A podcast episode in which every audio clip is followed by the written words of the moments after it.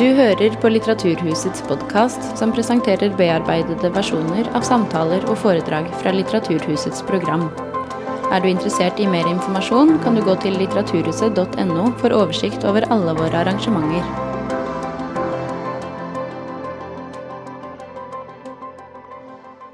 God kveld, alle sammen, og hjertelig velkommen til Litteraturhuset.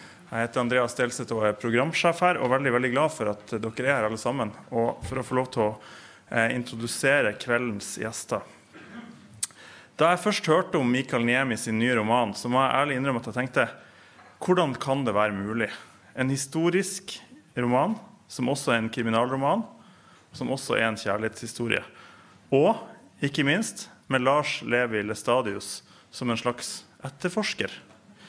Og så hørte jeg virkelig riktig at tittelen på boka var 'Koke bjørn'. Er det noen svenske ord som jeg ikke helt har fått med meg, og som betyr noe helt annet på norsk? Nei, den heter 'Koke bjørn' på norsk også. Og nå vet jeg ikke bare det, men nå vet jeg også at det faktisk er mulig å skrive en sånn bok. Som dessuten behandler så egenarta emner som billedkunst og fotografi, botanikk og lesekunst. Men mest av alt at resultatet er ei bok som evner å behandle de aller største spørsmålene i livet. Om tro og håp og ondskap, og hva det vil si å være et godt menneske. Det er en bragd. Og den er det altså Mikael Niemi som har begått, i et språk som Marta Norheim i NRK presist sier at svinger seg mellom det lyriske og det prosaiske, det vakre og det makabre. Og som er oversatt veldig godt til norsk av Erik Krogstad. Mikael Niemi har skrevet poesi, prosa og dramatikk, og han fikk sitt store gjennombrudd med romanen 'Populærmusikk fra Vittula', som innbrakte ham Augustprisen i 2010, tror jeg. Ja. Nei? 2000. Ja, det går jo på i titall, i hvert fall. Eh, selvfølgelig. Eh, men forrige gang Niemi gjesta Litteraturhuset, var i 2011, tror jeg, eller 2012, med hans forrige roman 'Fallvann'. Og Vi er veldig glad for at han ville komme tilbake hit i kveld for å snakke med Alf Kjetil Valgemo, som er kulturredaktør i Vårt Land og forfatter av bøker som 'Røff guide til Bibelen' og 'Du som er i himmelen'. Jeg ønsker dem hjertelig velkommen, Alf Kjetil Vargemo og Mikael Niemi.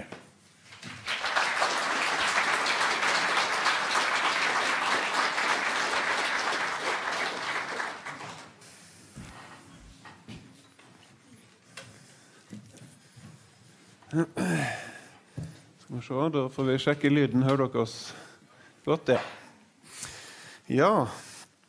Eh, populærmusikk fra Vittula den tror jeg mange har lest. Noen har sikkert også rekt å, å lese 'Kåkebjørn'. Eh, men vi skal, eh, vi skal, begynne litt i det som eh, en kan si du også dro litt veksler på i den forrige boka, lestadianismen. Eh, denne boka her er jo en roman som är både en historisk roman, men också en, en fiktiv eh, ja, krim, krimfortelling, på ett vis. Deckare, jag vet inte, du kan, kan, kalla det för det också. Eh, och Lars Levi Lestadius, eh, som ju är, eller var upphovsman till den denne vekkelsesbevegelsen, är ju i sig själv en också speciell skikkelse. Og jeg vet at Det står en byste i, på ditt hjemsted, Pajala. Eh, og der står det, Jeg har sett bilder av bysten, jeg har ikke vært og sett den sjøl, men der står det um, på, eh, under, under bysten prest, nykterhetskjempe, botanist, blant annet. Eh, men i tillegg altså detektiv i din roman. Den reneste Sherlock Holmes. Men aller først, hva, hva, er, hva, er din, eh, hva forhold har du til Stadius fra, fra oppveksten? Ja, eh, han dog i Pajala 1861, så att, eh, eh, han har ju levt eh, ganska länge där. Han levde i byn Kängis nära Pajala och så flyttade de till Pajala sista åren i sitt liv, han och hans kone och familj. Och jag såg hans hus eh, hela min barndom. Det låg alldeles nära mitt föräldrahem, ligger fortfarande eh, nära mitt föräldrahem. Jag såg bysten. Eh, och det märkliga med den där bysten, eh, eh, alltså det, det, är ungefär härifrån och så upp till huvudet och en liten bit av överkroppen som står på en hög pelare Så att den är mycket högre än en människa och, och när man tittar på den så ser den ganska märklig ut. Den sattes upp 1961 eh, och det var 100 år efter hans död och det var av lestadianerna. Trosvännerna reste vården, står det. Men när man tittar på det så ser man prästkragen, den klassiska. Men så ser man stirrande starka ögon som tittar ut. Och så ser man ett långt hår som böljar över axlarna. Och det var alltså 60-talet. Så jag tyckte han liknade George Harrison. En, en arg George Harrison. Och det var så, jag fick inte riktigt ihop det där. Så, nästan lite likt dig. Ja, alltså, ja.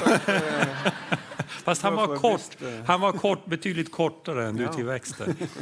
Nej, och, så, och så är han begravd. Han begravdes i Kängis som eh, min bok utspelar sig i, den lilla byn. Men den, eh, kyrkogården stängdes och flyttades och nu ligger han i Pajala kyrkogård.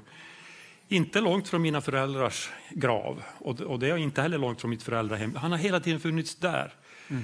Och det, eh, det gör ju att man blir intresserad och nyfiken så jag har läst mycket och forskat mycket om honom som person, som biografisk person. Eh, min mor var också mycket intresserad och hon gick bort eh, och då hittade jag ju massa fin facklitteratur om honom mm. i original. Hon hade bland annat kopierat Per Boremans biografi hon hade inte funnit den i original, en stor och fin biografi och i lösa papper som hon hade häftat ihop och så hade hon undertecknat och antecknat i, i om hans liv där. Så att jag kunde, det hittade inte förrän efter hennes bortgång så att hon, hon fick som, var en liten guide in till honom också på det sättet. Och, hon var histori- liksom intresserad i det historiska? Ja, hon var väldigt intresserad av kultur, lokalkultur och bygdehistoria mm. och så. Ja. Eh, så att för mig är den också förknippad med min mor, den här boken, eh, på flera olika sätt. Hon var guide om Illestadius Pörte delvis. Och för att hylla henne så under den här turnén när jag pratar om kokabjörn så har jag med eh, min mor på det här lilla silversmycket. Det är en liten fisk, en mm. lax som hon brukade bara ha på när hon var bussguide. Hon var en stor berättarbegåvning. Jag hoppas jag har ärvt lite av henne. Och hon var bland annat så, tyckte, så var hon bussguide upp till Nordkap. Så dit har hon varit flera gånger än ni förmodligen. Ja. jag var det en gång. jag med. Jag med. Nej, men bara för att ge ett, ett, exempel på hennes, nu lite utvikning här, ursäkta mig, men när hon, när hon, hon berättar, hon älskade att sitta i bussen och berätta för turisterna och tänker pensionister från Värmland och Småland och alla Skåne som kommer upp. De har aldrig sett något liknande. Och så, och så vet ni ju, när, på, ni som har varit på Nordkap, det är för jävligt. Det är storm, det är storm och, och moln och, och grått 95 procent av tiden. Och man har, men hon visste ju om det. Hon sa alltid innan att, att du vet, det är ett magiskt ställe. Så när man går ute på klippan, då ville de ju se midnattssolen där på kvällen. Så hon, vi ska blåsa så här. Och då försvinner molnen och så ser man midnattssolen. Och hon fick flera busslaster att göra detta. så, så det är kanske därför jag blev författare, jag vet inte. Ja, ja. Men, men eh, Lestadius har hatt en, en, veldig stor påvirkning på, på samfunnsutviklinga eh, også. Så, og, eh, hvordan eh, har du merka den altså, når du, du vokste opp? Altså, har det prega eh? Ja, visst. Han är, eh, det är ju inte egentligen han som har präglat eh, lestadianismen idag, utan det är efterföljarna. Mm. Går man till källorna, det var ju det jag upptäckte när jag läste om honom, Eh, han var... Eh, han hade, man säger i Sverige om Lestadius, ja det var han som inte tyckte om blommor och gardiner. Eh, och det är ju efterföljarna inom en viss riktning, västlestadianismen, som är puritanska. Han älskade ju blommor, han var botaniker rent av. Och, och, han, han, eh, och gardiner, ja klart han ville nog kanske inte pynta huset så mycket men, men det, han gav ingen regel emot det. Eh, han, var, han var komplex, en stor och vid personlighet. Sen kom efterföljarna och de har ju i, på många sätt Eh, erövrat Lars Levi Lestadius och gjort honom till sin. Och då gör de honom till en, en eh, karismatisk väckelsepredikant och, och stereotyp också. Eh, och så har han, det har skrivits romaner och gjorts filmer om honom också i Sverige och säkert i Norge också. Och jag känner så väl igen den där bilden av Lars Levi Lestadius när man ska skildra, eller en annan, en väckelsepredikant, men framförallt han då. Då skildrar man honom arg. Han står i predikstolen och skriker eller ropar högt. Och han, han är någon slags agitator och han får ett sånt där kroppsspråk som skådespelare älskar att ta tag i och, och, och trycka till publiken. Eh, det finns källor hur han var när han predikade. Alltså man kan läsa om vittne, ögonvittnen som har sett honom. Han talade lugnt. Han hade en mjuk och vacker röst, särskilt när han sjöng beskrivs det som. Men trots att han talade så lugnt så var det bilderna som skapade den här extasen. Och, och, och, men han själv han kom aldrig i ligotuxian, den här religiösa extasen som är typisk för lestadianerna. Han kom aldrig i den. Inte heller hans fru Britta-Kajsa. Så han kunde, jag, kan, jag, fick en annan bild. Han står där lugnt och talar väldigt stilla. Här sitter ni med era glas vin. Ja, jag vet vad som kommer att hända. Och det, och det, och jag har inte hans förmåga, men jag bara eh, förklarar för er att han, han, i kyrkan så berättas det om att han, när han talade om brännvinet, hur det kryper i era magar och såg jag hur ni var ute på kyrkbacken innan predikan och tog er en sup och nu kryper ormen omkring era tarmar och kläcks och tänderna kommer fram i brännvinsdjävulen som du har i din kropp just nu. Och, och vissa de blev så tagna så de gick ut och kräktes i snödrivan av hans kraft. Så många blev religiösa, eh, men inte klockaren av någon anledning. De hade ett evigt krig i Karesuando. Ja, klockaren han tyckte om brännvin och så skulle det förbli. Ja, men, men, men, jag är ikke sånn, altså. Drikk. Skål. men han talte Lugen på en måte også om, om for så vidt helvetes pinsler òg, for han var nokså direkte i, i, i domsforkynnelsen, kan en si. Det, det, var sånn at um, det var vel så mye synd som nåde, eller hadde det også kommet i ettertid, på en måte, eh, sånn som en oppfatter Eh, den historiska ja, ja, ja, eh, han, alltså man, kan ju, man har ju en, en guldgruva om man är intresserad av honom. Det finns flera fina biografier. Eh, Bengt Larsson och, och Märta Edqvist och så Per Boreman på svenska och så finns det på finska, kanske också på norska. Han skrev ju själv också, hans predikningar sparades. Han hade eh, ofta utkast och de sparades och översattes till, från samiska var de ibland och från finska. Eh, bevarade, då kan man ju se vad sa han egentligen. Och, och eh, ja, min bild när jag har läst hans egna ord det var att han trodde på helvetet, bokstavligt. Han trodde på det. Och det är ju ganska intressant idag med våran vår religion idag, hur den ser ut. Att, eh, liksom att metaforer och symboler och sådär. Eh, men han, för honom var det bokstavligt. Och, eh, ja, och, och, detta alltså kombinerat med en vetenskaplig eh, själ också. Språkkunnig eh, och som sagt botaniker och en, en forskare på många områden. Men det kunde han alltså kombinera med denna helvetesrädsla. Eh, så ja, jag tror att han helt enkelt varnar folk för det han var säker på skulle hända. Mm. Helvetet alltså. Och det, det, är ganska märkligt. Och, det, jag kommer att tänka på i dagens lestadianer eh, eh, de tillhör ju fortfarande, alltså i, i, Sverige, de tillhör ju fortfarande Svenska kyrkan. Lestadianerna de är ingen frikyrka som baptister eller, eller pingstvänner, utan de tillhör Svenska kyrkan. Och, mm. och folk brukar fråga vad tycker, hur, hur fungerar samarbetet mellan dem? Och, och det, det, är så här att laestadianerna de tycker att, att Svenska kyrkan är alldeles helt fin och normal och går alldeles utmärkt. Den skulle vara dock ännu bättre om den var kristen. Intressant. Du, du hade en väldigt fin passage i populärmusik från Ytla som vi ska ta med oss för vi ska vidare in i Kokebjörn. Men der, der, skriver du altså For en læstadianer er det ikke nok bare å tro. Det handler ikke bare om å være døpt eller bekjenne med leppene eller betale kirkeskatt. Troen må være levende. En gammel læstadianerpredikant ble en gang spurt hvordan han ville beskrive denne levende troen. Han funderte lenge. og svarte ettertenksomt at det var som å gå i en livslang motbakke. Så eh, där det, har vi, eh, där har vi, Det høres ikke direkte lystig ut eh, da. Det, Nej, det, det, där är, det är ju från en roman, men det där är faktiskt hämtat från en avhandling, en intervju med en gammal lästadianpredikant, så den är faktiskt sant.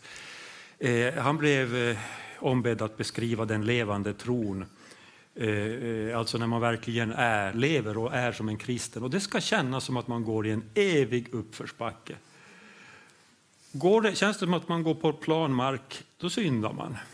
Mm. Utan det ska vara lite tungt. Eh, och sen hade han ett annat citat som jag tyckte var intressant också, men det är inte med i boken. då, att, eh, att eh, Han framhåller ju finskan som predikospråk. Och det, här, eh, det var ju finska och samiska som Lestadius predikade på. Och, och idag är det väl fram, fram, de två språken som används väldigt ofta också i predikningarna. Men man översätter då till svenska eller norska. Eh, och man brukar översätta alltid från ett till ett annat under tältmötena.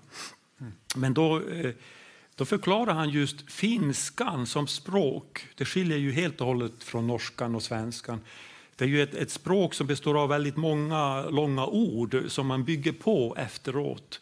Så orden blir liksom längre och längre och tar aldrig slut.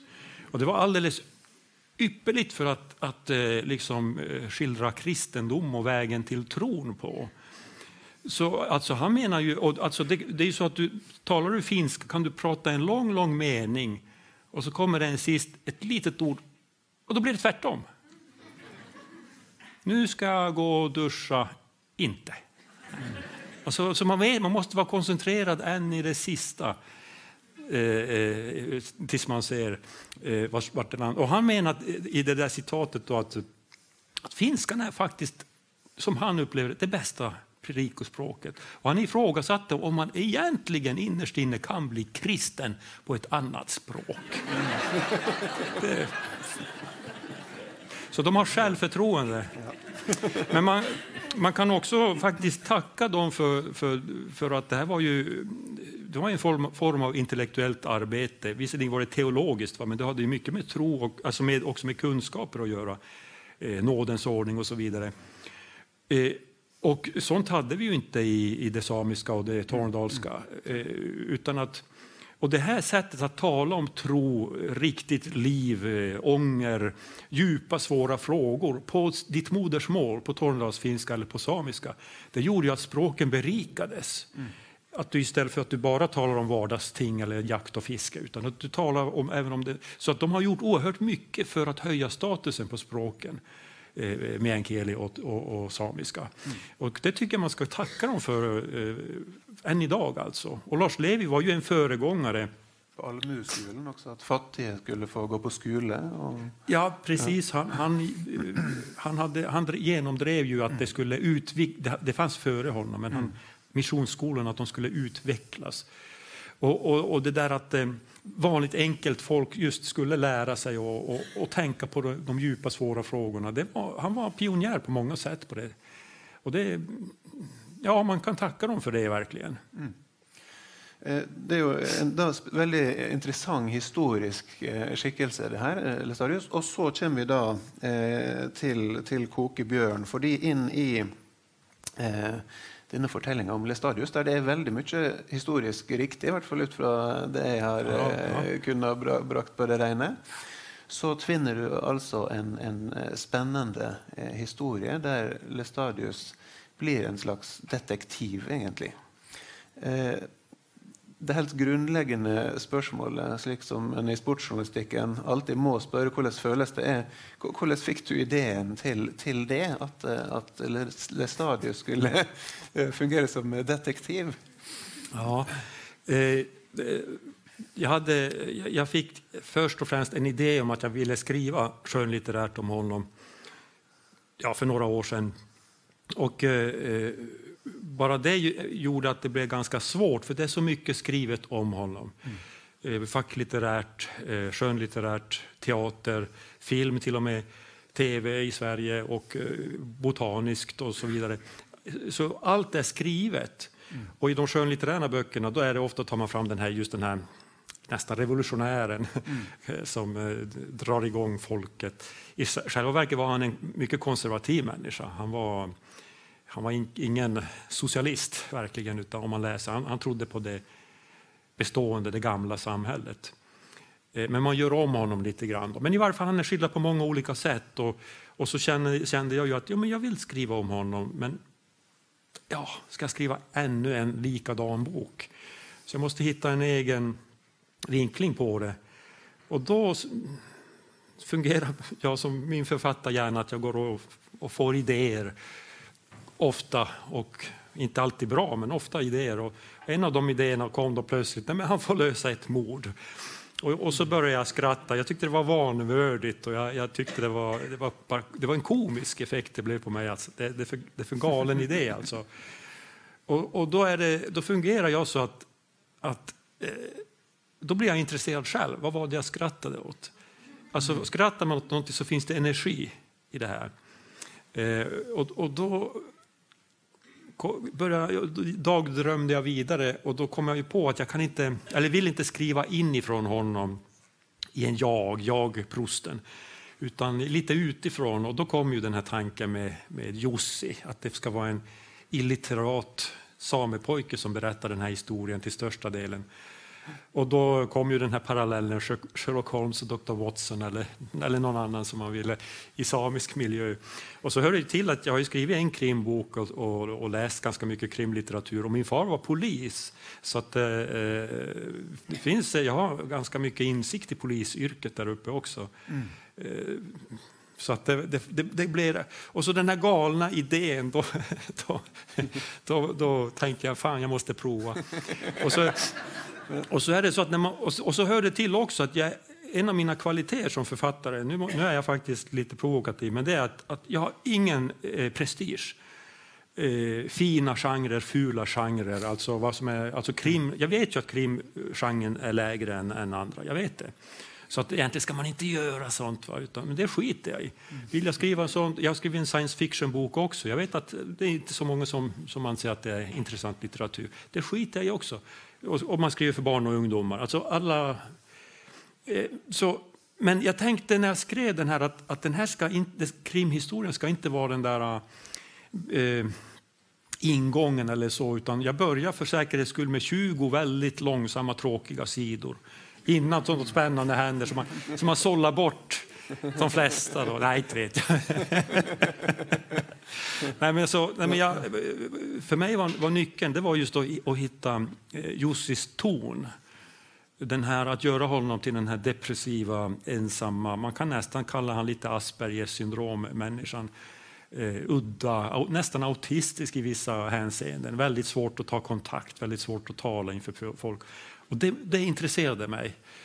Uh, och och så i mötet med denna, denna stora gigant som... Mm. Det, det, det, då började det leva ganska omedelbart och då, då, är det, då är det intressant att skriva. Men jag hade inte planlagt boken i detalj, eh, gjort en plott eller så, utan det, det gav sig ganska mycket under skrivandet. Mm. Och det gjorde att jag fick skriva om ganska mycket för att få till den här lilla krimhistorien så att säga. Du, du, du mente sjøl at liksom, ideen var galen, men, men hadde du liksom noen motforestillinger mot å gjøre det? Altså mot å skrive type, eh, ja, inn en fiktiv historie eh, hos en så kjent historisk skikkelse? Hadde du noen motforestillinger mot det, eller tenkte du bare at eh, det, det gjør jeg som jeg vil med? Eh, nej, men när jag började så kände jag att det, det håller. Det, här, det, det, det, är så när man börjar på en bok att roman pratar jag nu om då att, att eh, det räcker inte med att det, man har en bra plott och bra karaktärer utan, utan det, må, det måste till en, en inre eh, känsla mm. hos författaren. Eller hos mig, ska jag säga. Det kanske inte är så för alla författare. Eh, jag måste bli engagerad. Och då, då blir man ju personlig. Vad är det som jag blir intresserad av i, i eh, detta. Och, och Jussis, i Jussis fall så den här tysta, eh, eh nästan eh, eh, autistiska som sagt personen som kommer från skogarna Eh, jag har mött sådana människor. Och, och, det har ju också att göra med min uppväxt. Jag tänker på vi hade ju ingen utbildning, tillgång till utbildning i Tornedalen när min far växte upp på 1900, långt in på 1900-talet. Eh, det var ingen som gick på universitet för det kostade pengar. Eh, och ja, idag så träffar man ibland de här gamla människorna. Som, vad hände med dem?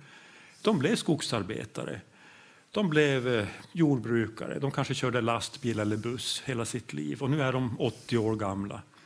Och så när du talar med vissa, jag har vissa som jag tänker på nu, både män och kvinnor, så märker du att här finns det ett intellekt som kunde ha burit hur långt som helst, ända, mm. ända upp i univers högsta universitetsnivå, om de hade fått utbildning.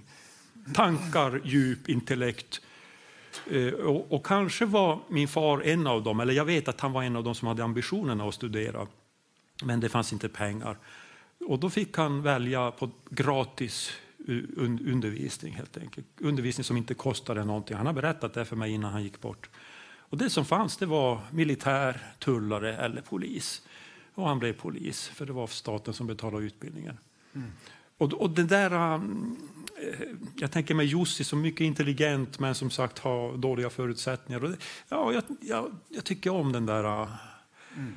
Det går så, ja, han får problem, vi ska inte avslöja intrigen, men han får, det blir inte lätt för honom. Men...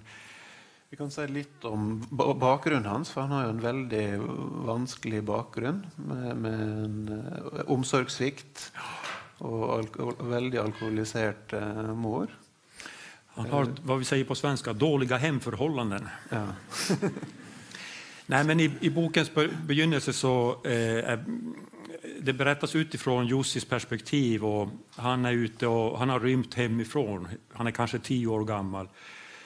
Eh, han står vid vägkanten vid stigen uppe vid Karesuando-fjällen och, och, försöker kanske få lite mat av dem som passerar. Han är, eh, tyst, rädd, illa klädd, fryser, hungrig. Och plötsligt så ser han att det kommer en man gående, märkligt klädd. Och det märkligaste är att han tittar inte framåt utan han tittar på, åt sidorna. Och det är alltså prosten som är ute och letar växter. Mm. Och stannar kanske till och tar upp en, en liten växt och studerar den. Och så passerar han Jussi som försöker gömma sig men så upptäcker han den här lilla pojken inte en växt utan en liten sameyngling. Och han, frå, han känner ju på sig att den här unga Han brukar alltid ringa Lars Levi när jag har mina föredrag. Hälsa från mig. Jo, det är faktiskt sant. Speciellt när han inte håller med mig. Så hälsa. Men i, i, bokens begynnelse då träffar alltså, eh, och, och prosten undrar ju vem han är, men pojken vill inte säga något så han tar med honom till prästgården och börjar leta i kyrkböckerna och det är deras första möte. Och vi hade planerat att läsa en, skulle läsa det nu. Vi hade planerat att läsa en liten bit nu och nu gör vi ett litet experiment här för att hylla Erik, vår översättare. Jag läser alltså ett stycke av deras första möte på svenska och så läser du det på norska. Och så får ni ge kritik till Erik efterpå. Eller beröm också. norska. Ska du, ja, du ska ha norska, ja just Tack. Hittar du stället? Ja, du har hittat det, ja. Eh, ja. ja. och det sa, prosten försöker alltså tilltala den här lilla pojken på, först på finska och sen på samiska. Han, han förstår inte vad pojken pratar för språk. Onko sulla nälkä? frågade främlingen på finska. Och när jag inte svarade bytte han till samiska. Lekon jälkon. Är du hungrig? Jag förstod bägge språken men var rädd att få stryk. Min smutsiga pojkhand darrade men jag tvingade mig att hålla den kvar. Han grävde en stund i sin kont och drog fram en mörknad spånask så stack han ner handen och for runt. När han drog upp den såg jag att tummen var alldeles gul. Han höll den emot mig, en vuxen kars stora uppstickande tumme med en kladdig hetta. Allvarligt nickade han. Jag försökte ta med min hand, men då parerade han. Lugnt förde han tummen mot mina hopknipna läppar och duttade till. Jag kände hur kladdigt det blev och slickade reflexmässigt av mig. Något tändes i mig. Gommen började sjunga. Han väntade tills jag gapade igen. Den här gången sög jag loss klicken. En solig hänförelse fyllde munhålan. Jag smackade och kände klicken smälta, fylla gommen med sin gula färg. Och nu kunde inget hejda mig. Jag blev till en dikalv som slickade och sög tills hans tumme var alldeles ren. Det heter smör, sa han. Väldigt flott. Och här är den norska översättelsen. Men med lite finsk och samisk, så eh, jag ska se om jag får till den. Onko solla nellike, spurte den fremmede på finsk. Og da jeg ikke svarte, slo han over på samisk. Leago nealgan. Jeg forsto begge språkene, men var redd for å få juling. Den skitne guttehånden min dirret, men jeg tvang meg til å holde den der. Han gravde litt i konten og dro opp en grånet sponeske. Så stakk han hånden nedi og rørte rundt. Da han løftet den, så jeg at tommelen var helt gul. Han holdt den mot meg, en voksen manns store, sprikende tommeltott med noe klissete på tuppen. Han nikket alvorlig. Jeg forsøkte å ta med hånden, men det avverget han. Rolig førte han tommelen ned mot de sammenknepne leppene mine og presset. Jeg kjente hvor klissete det ble, og slikket av ren refleks. Noe ble tent i meg. Gommene begynte å synge. Han ventet til jeg gapte igjen. Denne gangen sugde jeg til meg klatten. En solaktig henførelse fylte munnhulen. Jeg smakte og kjente klatten smelte, fylle gommene med sin gule farge. Og nå kunne ingenting stoppe meg. Jeg ble til en spekalv som slikket og sugde til tommelen hans var fullstendig ren.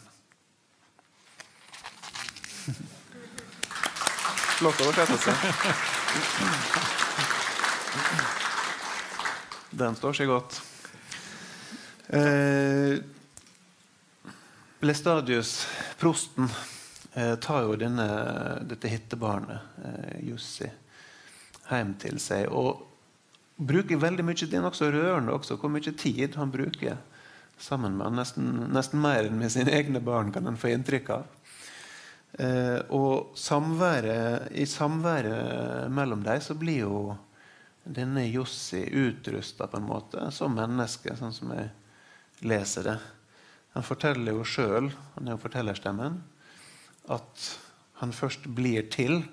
Han blir et menneske når eh, prosten skriver han inn i kirkeboka, er det vel? Livets bok, på en måte. Eh, Kokebjørn er på en måte også en, en, eh, en, eh, danningsroman. Kan en si det? Ja, ja. Eh, det er også en, en hyllest til bøkene, til litteraturens kraft, til, til skriftens eh, kraft. Uten at vi skal si alt som skjer i, i romanen, så, så, blir dette etter hvert et, eh, ett centralt eh, element. Og helt fra starten av så gir jo bare bøkene til prosten sterkt inntrykk på, på, eh, den unge Jossi. Eh, og på et tidspunkt så spør han stiller han et spørsmål som prosten blir svar skyldig på. Og det er noe sånt som det her. Som når vi har bibliotek, hva skal vi da med kirke? Mm. Så han oppdager virkelig også litteraturens kraft, denne. Jossi. Hvor, hvor, viktig var dette perspektivet eh, for deg eh, da du skrev boken? Ja, det, det, er en av bihandlingarna i boken. Och, eh, som författare så är det ju språket man arbetar med och det lästa och skrivna språket. Och vi alla, nästan alla människor i västvärlden kan ju läsa. Alltså jag tror att alla här i publiken kan läsa och, skriva. Och det är det som är det naturliga. Men bara vi går 150 år bakåt så fanns fortfarande analfabetismen. Eh, och eh, det tycker jag är väldigt fascinerande. När jag har gjort släktforskning då hittar jag mina analfabeter inte så långt tillbaka. Mm. Och det ser man på bouppteckningarna när någon har dött och så ska den anhöriga skriva under bouppteckningen och så står det kanske ett kryss och så står det bevittnat av eh, förrättaren. Då förstod jag att de kan inte skriva. Och, en, och vi har en hel västvärld nu som kan skriva, men hur är det att inte kunna läsa och skriva? Hur, hur, är, hur är Och jag huskar inte det, för jag läst, lärde mig det så, som, så ung. Och det är, kanske inte någon av er heller gör det. Tänk ett, ett, ett tillstånd där man inte förstår text. Det är ganska fascinerande. Hur blir hjärnan annorlunda? Blir varseblivningen annorlunda när man har lärt sig detta? Och är det på något sätt att när man har lärt sig, man kan aldrig gå tillbaka då? Alltså den här äh, utvecklingen tycker jag är väldigt fascinerande att fundera över.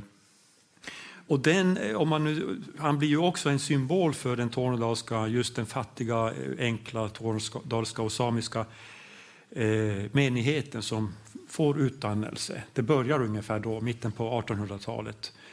Och idag, min son går på Uppsala universitet, född i Pajala och, och, och, och läser fysik. Det, det liksom så har världen utvecklats blixtrande fort egentligen på kort tid. Mm. har vi gått. Och, och, och, det är ju den eh, utvecklingen som även Jussi gör på kort tid. Och man kan ju fundera då, ska vi, ska vi lära, lära människor att läsa? Är det bra? alltså om man nu bara funderar lite öppet, med ett öppet sinne, och, och, och de flesta säger reflexmässigt bra. Att klart, vi ska göra det, för det är bra att kunna. Och så går vi från 1800-talet till nutiden. Vad har läsandet och skrivandet gett oss? Två världskrig, atombomber, en, eh, en, en, ett, ett, en eh, tillvaro där vi håller på att fördärva vårt klimat. Alltså. Eh, hade vi stannat på en agrar analfabetisk bondenivå så hade det inte hänt. Va? Jag bara ger, en, ger lite tankar, så att säga. Vissa menar att det är oundvikligt att gå den där vägen mot utveckling och så, men man kan ju Fantiserat man, vad händer om jag inte hade det skulle vara väldigt intressant om man hade föräldrar, till exempel någon sån där hippiekollektiv någonstans i Nordnorge som bestämmer att mina barn ska inte få läs lära sig läsa. Det är en bra roman. Fan, ja, varför sa jag det? Jag, jag tror du har en, en, en ny galen idé. En roman föddes i detta ja, men tänk, alltså, då, tänk hur mycket text man möts av överallt. Pappa, vad står det på bilen där nere? Ingenting. och, så, och så lyckas behålla denna oskuld. Vad gör det? Det är en bra idé. Alltså. Verkligen. Men det som är lika viktigt nesten i romanen som det å lære seg å lese, er jo at, at prosten lærer Jussi å, å se. Ja. Eller eh, understreke hvor viktig det er å rett og slett bruke øynene. Precis. Se rundt seg, oppfatte ting. Eh, og, og det, tenker at eh, her treffer jo du veldig godt på den kombinasjonen eh, med prest, botaniker og detektiv. Ja. Eh, for det handler jo på mange måter om å få øye på det du som ikke alle kan se, eller som mm. du bare, kanskje bare kan ane. Og trene blikket på å, å, å ane en større realitet. Enten det, er, enten det, er, et lite spor, en mordgåte, eller et uh, eh, uoppdaga grasstrå, eller Gud, for den del. Alltså, han var ju botaniker och, och han var specialiserad på eh, karex och gramine Eh, eh, familjen och det är ju alltså eh, det vill säga gräs på svenska. Alltså små, små obetydliga strån. Och, och, för att kunna se hur de skiljer sig åt, du måste vara väldigt, vara väldigt skarp i blicken. Mm. Och jag delar faktiskt hans botaniska intresse. Jag är väldigt, en amatör naturligtvis, men alltså jag, är, jag är ofta ute och letar växter i hans fotspår. Tänker mig hur han har gått där i Pajala-trakterna mm. före mig någon gång i livet. Eh, jag är väldigt intresserad av växter, så det har jag också. Det var ett nöje att få ta in i, i eh, romanen också. Det där. jag försökt att inte göra det för nördigt, för jag kan verkligen bli... Det finns två, tre ämnen som jag kan bli fast... Man ska inte bara prata med dig om man inte själv är väldigt intresserad av det. Och det botanik är en och älgjakt är en annan. Och det tredje, det tror jag jag har gemensamt med ganska många av er, det är skidåkning, langrenn. Det kan vi sitta och... Jag, jag ser fram emot nu Therese Johaug och Charlotte Kalla. Men du... Kämpande mot mållinjen. Therese är lite för bra ännu, men ja. Eh, Charlotte Kalla är ju från Tornedalen, så när jag kör Eliusborg runt Pajala som jag gjorde igår kväll, där har hon tränat i julas när hon hälsade på släkten. Så, mm. vi, vi, ska inte ta en lång, vi ska inte börja prata langrenn. Men du, du, du gick aktivt langrenn i din ungdom, du Eller? Nej, inte på Nej. elitnivå, utan, men, men, jag, har, eh, jag har åkt tio Vasalopp bland annat. Ja. Och, och mm. jag är fanatisk skidåkare. Det, det, det, det är den finaste sporten på jordklotet. Mm. Och det är bara vi och norrmännen som håller med om det. det st stor förståelse. Det här är en applaus för salen till och med. Ja, ja nej, men så är det. Och, så gratulerar på förskott säger jag till, till det norska eh, mästerskap vi snart ska få uppleva. Ja, men vi ska väl ta någon liten silvermedalj vi och svenskar också. Va? ja. Jo, nei, men, det, det, det, er en krimhistorie som du nevner. Ja, for det blikket det må på en måte se, finne disse sporene, se, eh, observere, notere ja. ned. fører jo til at de, disse to, dette mm, teamet, da, kan en kalle det nesten, ikke Sherlock Holmes og dr. Watson, men, men prosten og hans uh, hittebarn, ja. finner bevis for at det går en morder ja. løs i distriktet. Just det. Och, och det, där, eh, eh, det var någonting jag Eh, brukte som barn. Alltså, för växer man upp i Pajala, och jag bor ju där fortfarande nu, jag har flyttat tillbaka sen för 20 år sedan. Eh, det händer inte mycket. Eh, och det kan vara positivt och det kan vara negativt, men det händer inte mycket. Och ett sätt att göra världen mer intressant det är just att använda den skarpa blicken, göra den blicken tydlig, alltså titta väldigt noga. Då, då kan man det är bara ett tips till er här i Oslo. Man kan titta på ett träd och det ser inte likadant ut imorgon. Precis samma träd. Det förändras, men du måste se, gå på detaljerna. Mm. Gå på de lilla, lilla detaljerna. Det, det, det, där har man ju nytta av som författare, att man går in på det lilla och så, och så noterar man det. Och det har jag då brukt i, i denna passar ju bra i den här mordkomplotten. För prosten verkar ju väldigt mycket mer årvåken än politiet för exempel. Precis. Och han var, eh, han var känd för sin skarpa blick som jag berättade. Och han eh, målade också på riktigt blom och botanik, alltså för botaniska tidskrifter. Och de är mycket, mycket exakt och precis gjorda. Så han, han satt ju med den mest fina Eh, detaljarbete vid sitt skrivbord. Brukade många timmar på det. Mm. Och att titta på växter och kunna se, är detta en ny art eller är det en variant? Det krävs en eh, mycket kunskap och öga för detta. Mm. Men utan att avslöja för mycket av handlingen så, så är det ju, det försvinner en vallflicka, en flicka som är ute för att vakta korna i skogen. Hon försvinner i bokens inledning. Och eh, prosten blir ditkallad med, med Jussi för att ta reda på vad som har hänt henne. Och då hittar man eh, stora fotspår och, och klösmärken i träd. Och folket som är med de säger genast att det, det är björnen, björnen som har tagit henne. Slagbjörnen som vi säger på svenska. Mm. Alltså män, björnar som äter människor. Eh, ovanliga, men de, har, de finns ibland. Och Prosten eh, är tveksam och det är det det handlar om. Är det, är det verkligen en björn eller är det kanske en betydligt värre mördare som går lös? Och björnen var eh, viktig rent mytologiskt för eh, Lestadius och det var det för samerna överhuvudtaget, samisk kultur.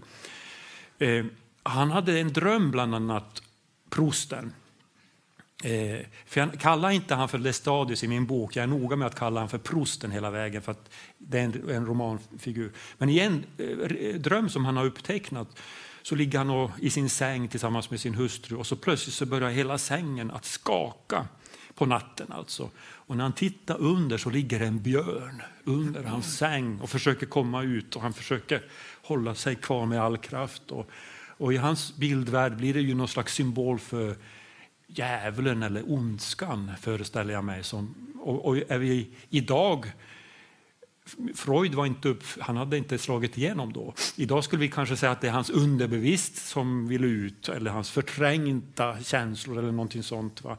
Eh, hans skugga enligt Jung. Då. Så det är mycket intressant. Då. Men björnen det är en, en, en kraftvarelse. Och i, även i min släkt är det också ett, ett viktigt djur för min mormors farfar var stor björnjägare. Han var en av mina samiska förfäder. Mm. Och han eh, eh dräpte över 30 bjönar eh, på slutet på 1800-talet. Så därför björnen är viktig. Med börsa eller en, en sköt? Jag tänkte just, eh, hoppas du inte frågar. nej, men med spjut. Eh, nej, men, de hade bössa, men det var bara ett skott i bössan. Ja. Det finns skildrat hur han eh, bedrev jakten. Det var alltså i Tärnaby, inte så långt från Mo i Rana i Nordnorge. De gick dit på vintern. Björnen låg och sov. Alltså det är inte några man mot man, man mot björn-kamper, utan björnen ligger och sover. Och min Abrahams, Abraham Tellström, som han hette, han går in till björnidet med sin son. Och de har en lodbössa och ett björnspjut. Och vad gör han? Han skickar in sonen. det där är faktiskt sant.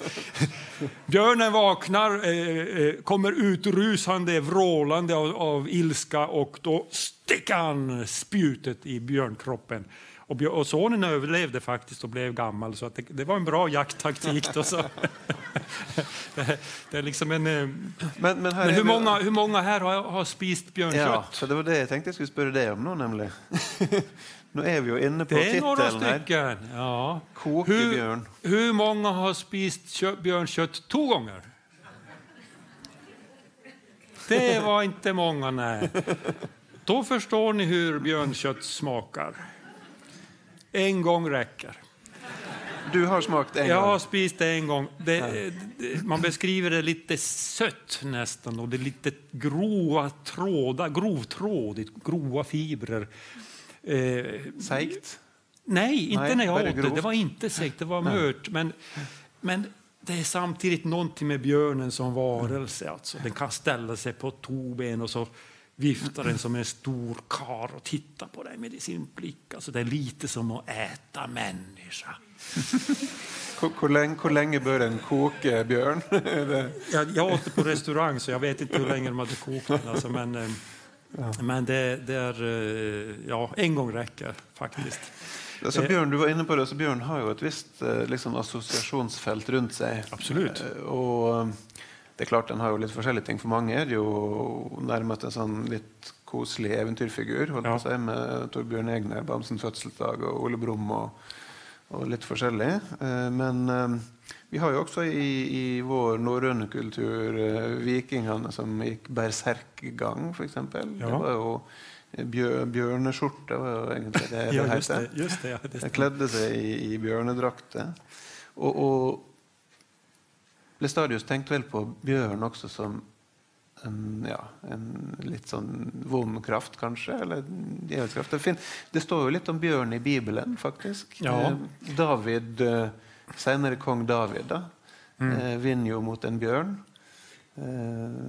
før han dreper Goliat, faktisk. Jaså, det eh, og dyret i Johannes' åpenbaring blir skildra med bjørneføtter. Så der er noe, eh, altså, Det er jo selveste antikrist, liksom. Så, så der er noe sånn bjørne, eh, bjørneskremming i det. Ja, det, det, det är verkligt... Uh, den, den, är, den är kraftfull. Jag har sett faktiskt björn en gång. Uh, och Jag har sett spår från björn betydligt flera gånger. Jag är jägare, jag är mycket ute i naturen. Men den är så skygg ja. så att den gömmer sig. Jag har sett eh, björnbajs, alltså skit från björn ganska många gånger så man vet den är där. Den kanske ser dig, men, eh, men den visar sig inte. En gång hade jag turen att se den och det, det, var, det är mäktigt. Men jag måste berätta bara om en, en, en historia här från, jag var, apropå björn, då, jag var på Jokkmokks marknad för några år sedan. Är det någon som har varit där? Jokkmokks vintermarknad. Ja, de här är beresta bordet. De har varit spist björn och varit överallt. Ja. Skriv en bok!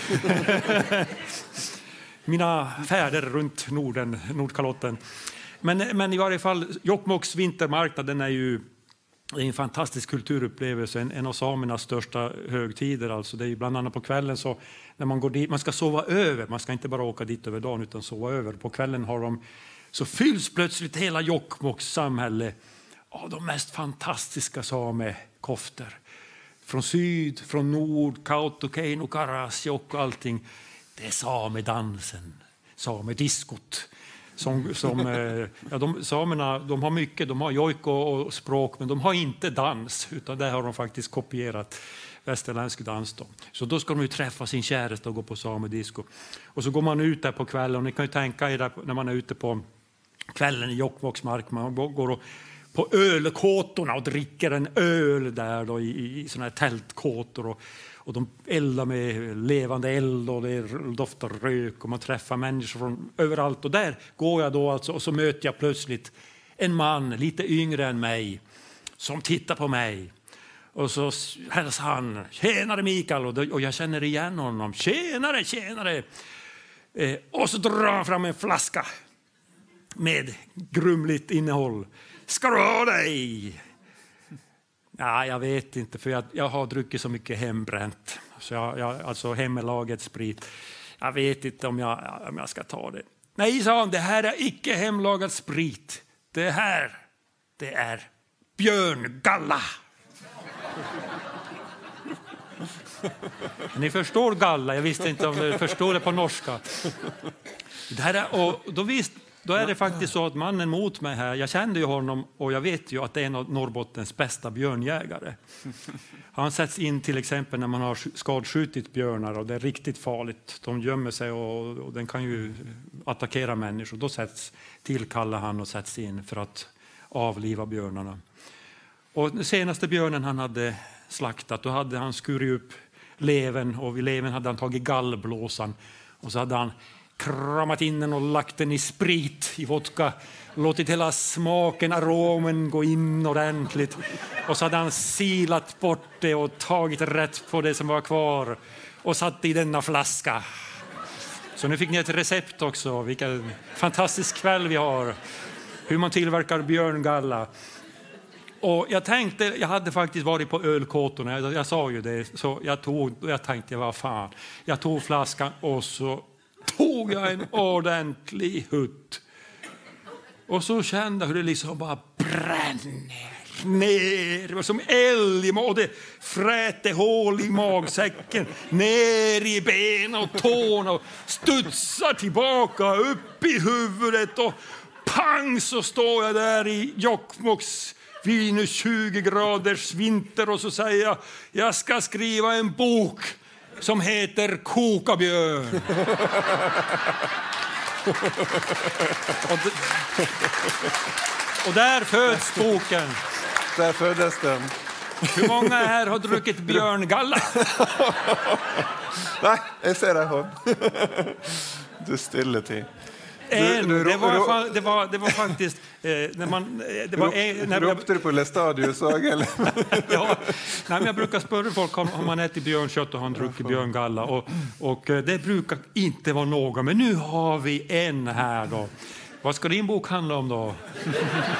Nej, men jag, brukar, jag brukar säga, nu är jag på Litteraturhuset här i Norge och jag träffar ju mycket författare, Göteborgs bokmässa och över, överallt och så där. Och jag brukar säga så här då att vi författare, vi blir ju ibland, vi får ju skrivkramp. Det blir svårt att skriva. Har du varit med om det? Har upplevt det? Ja, det kan mm. hända ibland. Och jag vet vad som hjälper. Tillgången är begränsad, men eh, kolla med mig kan jag hjälpa till. Extra, ja, ja, jag, kan, jag, jag, har vissa kontakter, så då vet jag. Ja. Men Bjørnesporet i romanen er jo like fullt egentlig litt villspor, eh, kan du vel kanskje også si. Uten at en skal si for masse igjen, selvsagt. Ja. Men, men et, et, annet spor som kanskje er vel så viktig sånn sett, da er jo eh, det som Lestadius spør Jussi om. Eh, hva hva gjør du for å bekjempe verdens vondskap? Ja.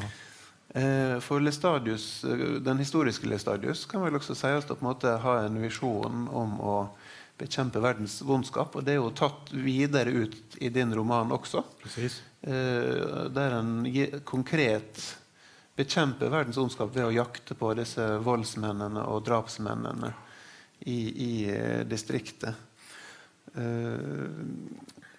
Og Lestadius snakker jo også om i romanen din om att han vill gjerne skrive, eller har vurdert å skrive en bok om, om hvordan vondskapen kan bli overvunnen. Han, ja, en kriminalroman, men han skrev faktiskt en, en eh, sån bok som heter Dårhusjonet. En slags roman, en filosofisk bok. Och det, det handlar mycket om det, men den går inte att läsa.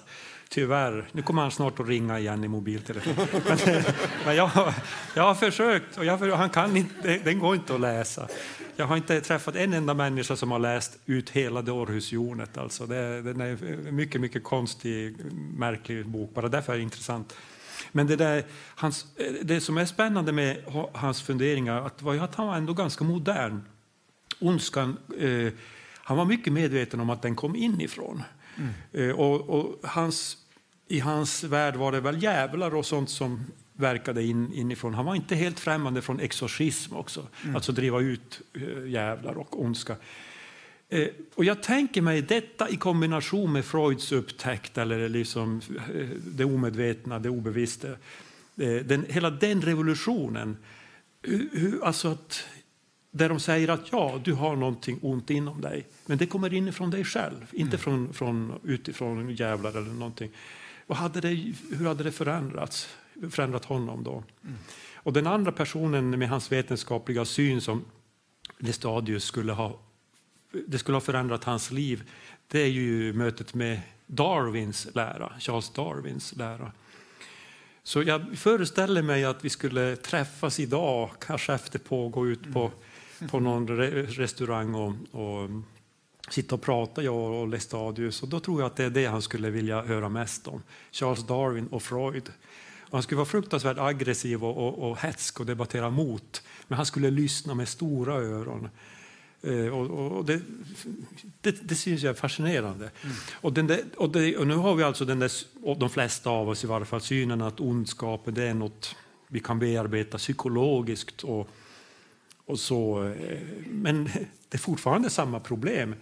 Vi har inte löst problemet med ondskan, eh, med krig, mord, eh, eller i min vardag att jag gör, säger onda handlingar. Så det är en evig fråga, helt enkelt.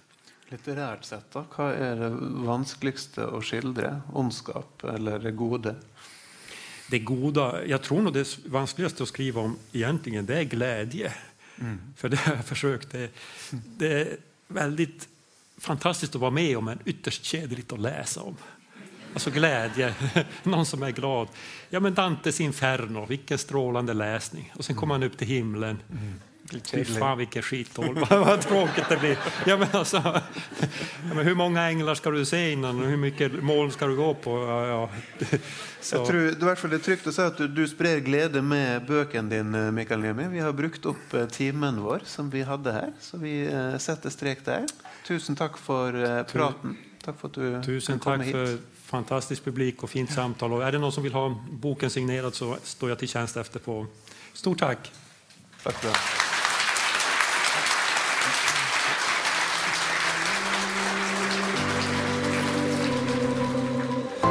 Du har hørt på Litteraturhusets podkast, som presenterer bearbeidede versjoner av samtaler og foredrag fra Litteraturhusets program.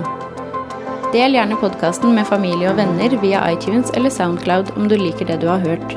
Følg oss også på Facebook og på litteraturhuset.no for informasjon om flere aktuelle arrangementer. Musikken er laget av Apotek.